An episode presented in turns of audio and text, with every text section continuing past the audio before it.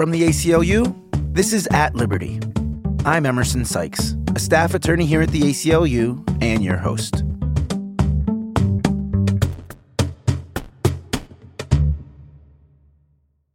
Women in the workplace continue to face barriers of all sorts.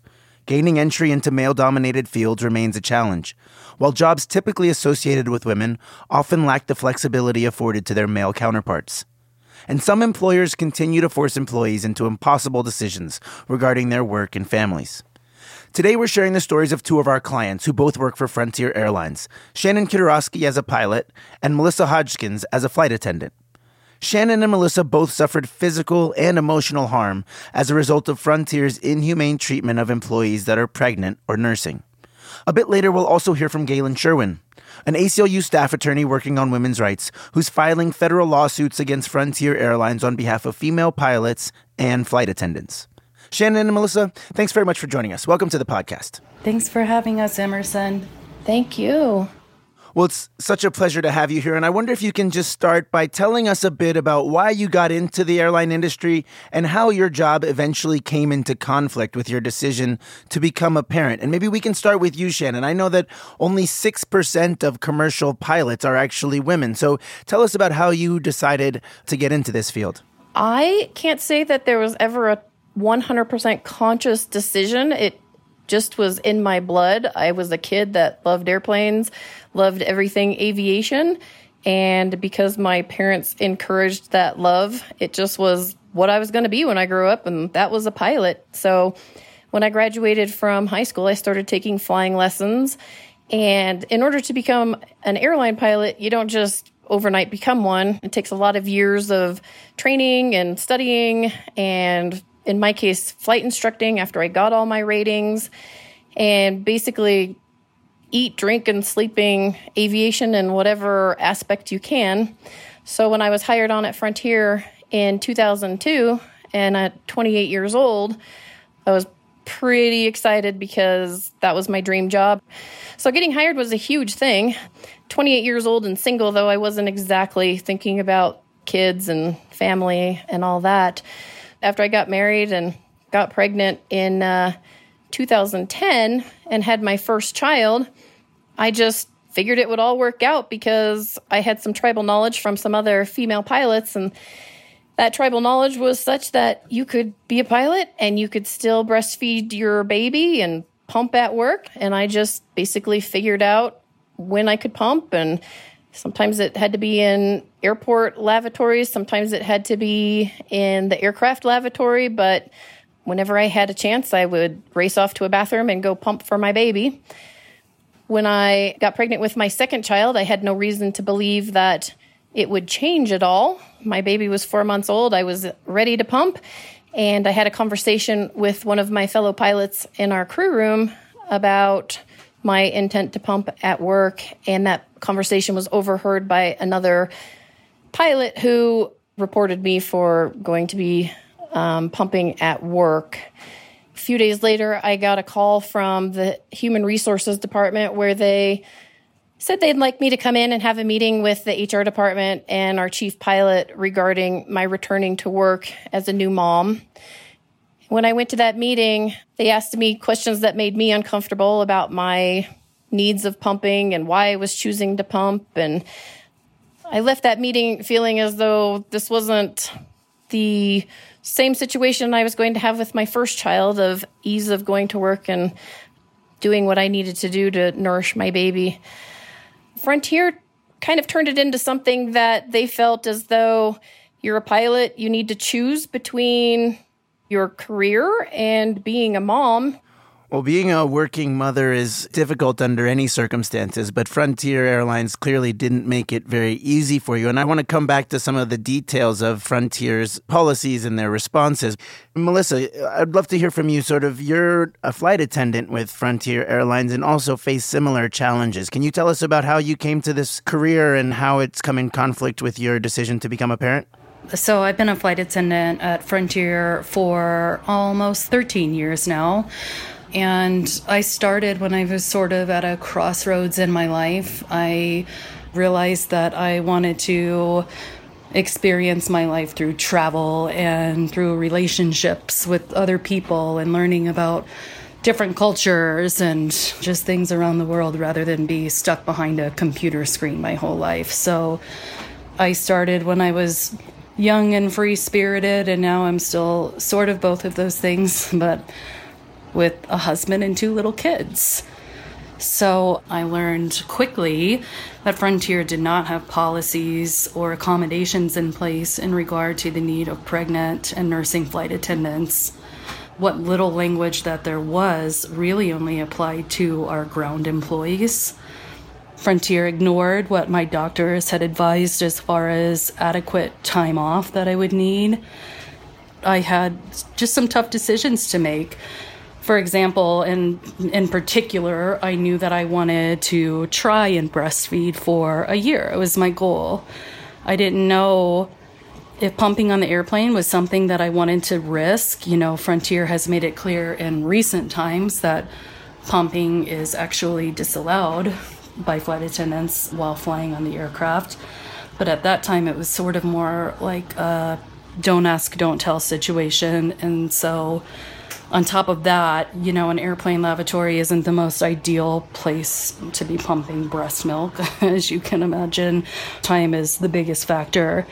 We get on the ground, and if we're lucky, have 40 minutes. So, you know, running off to express breast milk, it, it's just not practical for for flight attendants to do. So, of course, you know, it's super important that you keep that milk sterile and cold. I had to ask myself questions like how I was going to do that when I'm traveling for days and what happens when I have to go internationally and perhaps customs doesn't let my breast milk come through. What happens if I can't pump as often as I need to and maybe develop an infection? I contended with things like an unexpected drop in seniority after the birth of my first son and became a commuter to another base. Of course, there's a financial burden of having a loss of income and benefits. And this is all in addition to the rising costs of insurance. So, unfortunately and ultimately, I did decide to give up breastfeeding before my return to work. And as a result, of course, suffered a great deal of emotional distress. I dealt with postpartum depression after having both of my children.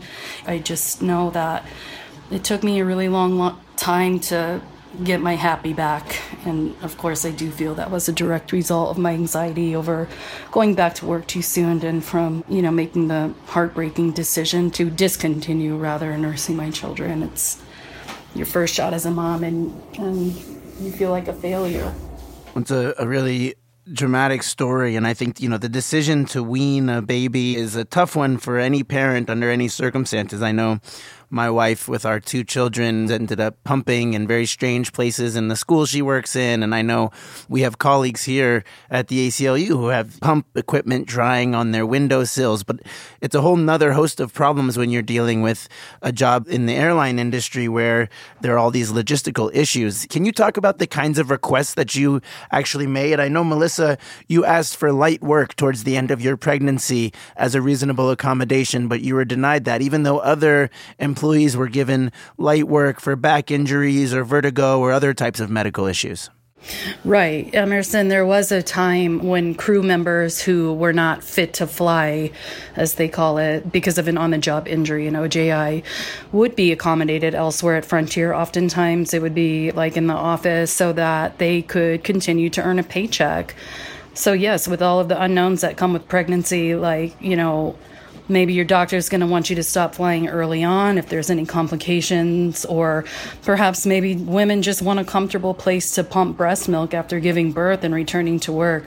But yes, and it was something that they used to offer, and that would certainly be a huge help in our case now. And unfortunately, it is no longer an option.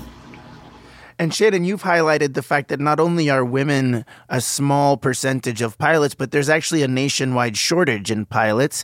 And you think that these kinds of policies from Frontier and other airlines actually contribute to this problem of the pilot shortage. Can you talk about the impact, even on the industry, of having these types of restrictive rules for parents? Uh, yes. So, because there is a pilot shortage looming as we see the baby boomers start to retire at historical rates. In order for airlines to be able to staff their airlines, they're going to have to tap into female pilots. People are not learning to fly at the same rate that they were even 20 years ago. So the untapped group that they need to dip into will be female pilots. In order for women to decide to come into this industry, they're going to have to make parental leave and maternity leave options better. And it's going to come down to them in my opinion, realizing that the amount of time that a woman needs to take off in order to have a baby is a very small, small time in their airline career. The way the airlines work, especially for pilots, is once you choose an airline, you stick with that airline when you get to your major air carrier.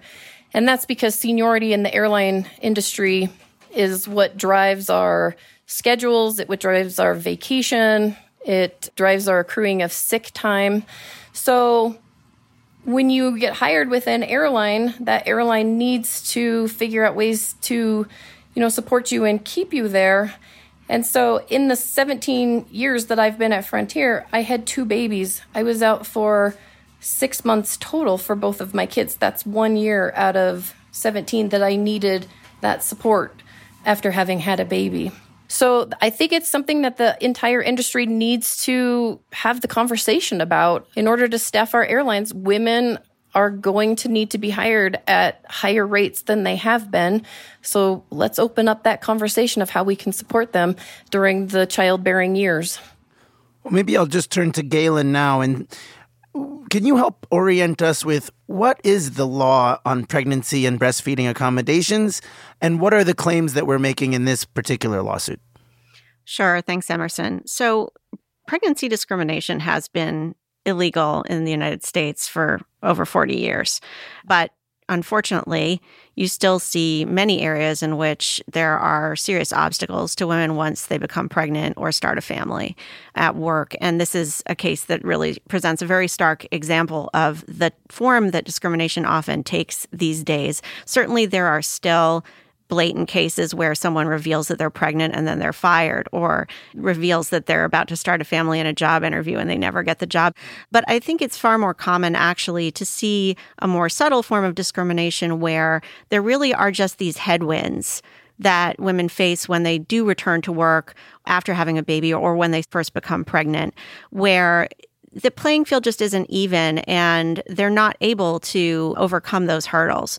So the main law is the federal law, the Pregnancy Discrimination Act. It makes it illegal to treat pregnancy worse than other medical conditions or other conditions at work that cause similar limitations. So if a Frontier is offering ground positions to people with other medical conditions, it needs to offer ground positions to pregnant women and breastfeeding women if they need them on the same terms. The Pregnancy Discrimination Act also outlaws policies and practices that have a disparate effect on women.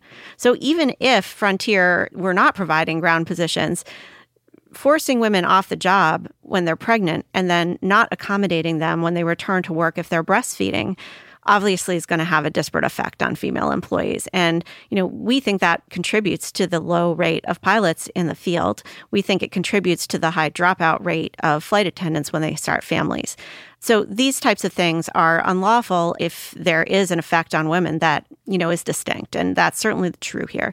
I think this case also shows that pregnancy discrimination and breastfeeding discrimination are two sides of the same coin. A lot of times when women face discrimination during their pregnancy, they'll similarly find that they face obstacles when they return to work and are trying to continue breastfeeding, which of course requires women to have an opportunity to express breast milk or pump. Well, and at every step, Frontier has defended their actions. I want to come back to Shannon and Melissa. Maybe, Melissa, can you start by telling us what was the reaction when you first raised concerns about how Frontier was treating its pregnant and breastfeeding employees? Well, you know, our industry is unique in so many ways, but one of which is honestly just how impersonal it can be. You know, we literally check in in a room at the airport and then we're up in the air. So, you know, to physically talk to management isn't an option anymore, especially nowadays when our offices are headquartered outside of the airport. So, any kind of, you know, alternative ground assignments or extra time that I asked off for during my pregnancies was dealt with through, you know, our leave of absence department. It's just all really impersonal.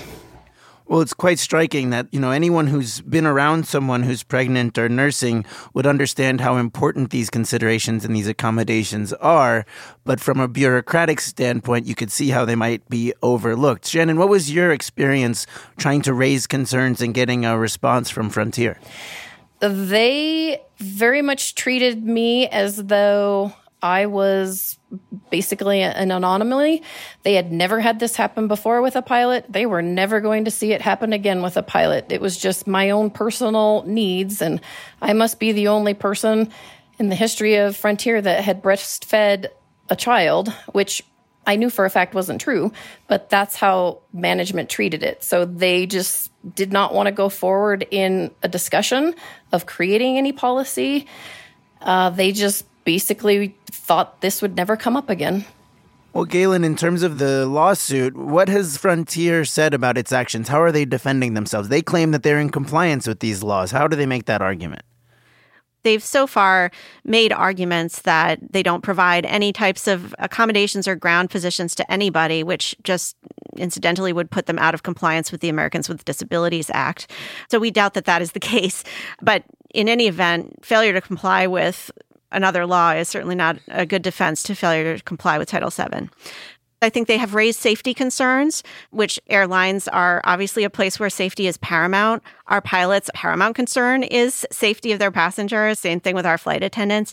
But there are safety protocols that apply when a pilot, for example, takes a break to deal with physiological needs.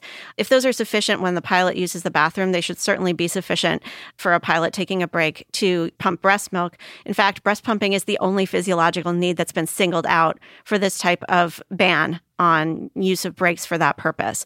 So, those are some of the justifications that they've provided. We think they're hollow. And I think that certainly discovery in the case will prove that not only have they offer these types of accommodations to others who have similar restrictions, but that they certainly at least engage in an interactive process where they'll pick up the phone and take their call. In our case, pretty much everybody who sought these accommodations was ignored or just rejected outright with no further attempt to even think about what types of solutions might be out there.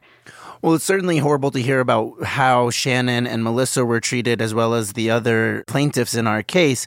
But the ACLU focuses on strategic litigation. That is, we focus on cases that not only help our individual clients, but also can have some kind of broader impact in terms of civil rights and civil liberties for other folks. So, can you tell us about why, beyond just Frontier and our particular plaintiffs, why these issues rise to the level of strategic litigation? You know, I think that Obviously, this case has broad implications for all male dominated industries. And this is a case where the standard around which workplace policies was formulated was really a male, cisgender, male bodied worker who did not experience pregnancy or breastfeeding or have any of those types of events in their lives. By now, in 2019, we know that the workforce includes women. And even though there are such a small number of female pilots, there are some, and Frontier has about 7% of its pilot body as females. So this is a completely foreseeable event in an employee's life that they might become pregnant and breastfeed. It happens too. Certainly, over 80% of women will have a pregnancy over the course of their working life. So, this is something that will affect a large percentage of their workforce. And that's true of every industry across the board. Unless and until employers start recognizing the very foreseeable event of pregnancy and breastfeeding for their workforce, women will not have an even playing field. There's no way that women can succeed because the decks are essentially stacked against them. Well, Melissa, maybe turning back to you, can you tell us about what it's been like over the last several years as you've been pursuing these claims to be a plaintiff in a piece of strategic litigation? And what do you hope will come from this case for your colleagues and for other working moms? You know, flight attendants have this incredibly long standing history of being subjected to sexism and discrimination. And yet, still today, here we are in the 21st century facing these challenges, this time in regard to our reproductive rights, really. Our lives become hindered when we start families. I want to see the change in our industry that we rightfully desire. You know, at this point in the game, I want to be an advocate for those changes. I want for all of my flying partners in the industry to be educated with this knowledge that what's happening is discriminatory and to feel empowered, you know, for all people facing these challenges in their workplace as they become parents. We work really hard in our careers. We respect and take a great deal of pride in our the responsibility of our roles and our rights as flight attendants, as women, as mothers, as parents. You know, they deserve to be addressed and certainly they deserve to be protected. Shannon, how do you see your role as a plaintiff in this strategic litigation? What kind of change would you like to see for the industry? First and foremost, I don't want any new mom to ever have to go through that emotional drain that was basically put upon me and the other three pilots when you're trying to return to work after having a baby. I want the women to know through a policy that is created, I want them to know what their options are out there. So there are no surprises. I want women pilots to know that they are supported and that management thinks that they are an equal partner to their you know male counterpart that's also a pilot that we deserve to be there too. And just because we might have kids doesn't mean that we're a less valued employee. Well galen maybe we can close with you and i'm wondering if you have any advice for folks who are listening who might be in a workplace where some of these issues come up. Is there anything that folks who are allies or people who are being subjected to these types of policies themselves, what can they do to try to change things in their workplace and more broadly? And there are plenty of things that folks can do, and bringing a lawsuit is usually not the first, right? This is a, a, last resort for certainly our clients. So, obviously, you want to advocate for your rights, but you don't want to lose your job. And everybody has to make their own call about how much they're willing to put their neck on the line for that. At the same time, there are resources out there, there's a lot of support. There are various hotlines that people can call if they're facing discrimination at work. There's a great organization called the Center for Work Life Law, as well as A Better Balance, which is another organization that deals with work life issues. And those resources are available. There's a lot of Know Your Rights materials as well, so that people can be armed with their rights. People should know that pregnancy discrimination is illegal, that discrimination on the basis of breastfeeding is a form of pregnancy discrimination and is therefore illegal, and that there are layers of protections not only in the federal law, but at the state law level, where they may have specific protections even related to breastfeeding that go beyond what is provided in the federal law. So I think that people should be armed with information about their rights. If you're negotiating over accommodations that you need, it's really important to be educated about that and to be very specific about what you're looking for and what type of options you would be willing to consider. And, you know, when it comes down to it, if you are feeling like you're being discriminated against, you can seek legal advice. Well, I really appreciate everyone taking the time to speak with us today. And Shannon and Melissa, as a frequent flyer, thanks for all of your work on behalf of your clients and customers, but also thanks for your bravery in being willing to try to stand up to Frontier Airlines and push for change. And Galen, thanks for coming back and helping us understand this crucial legal issue. We really appreciate it. Thank you, Emerson. Thank you, Emerson. Thanks. Thanks very much for listening. If you enjoyed this conversation, please be sure to subscribe to At Liberty wherever you get your podcasts and rate and review the show. To support At Liberty and the work of the ACLU, please donate at www.aclu.org slash liberty. Thanks very much for listening. Till next time, peace.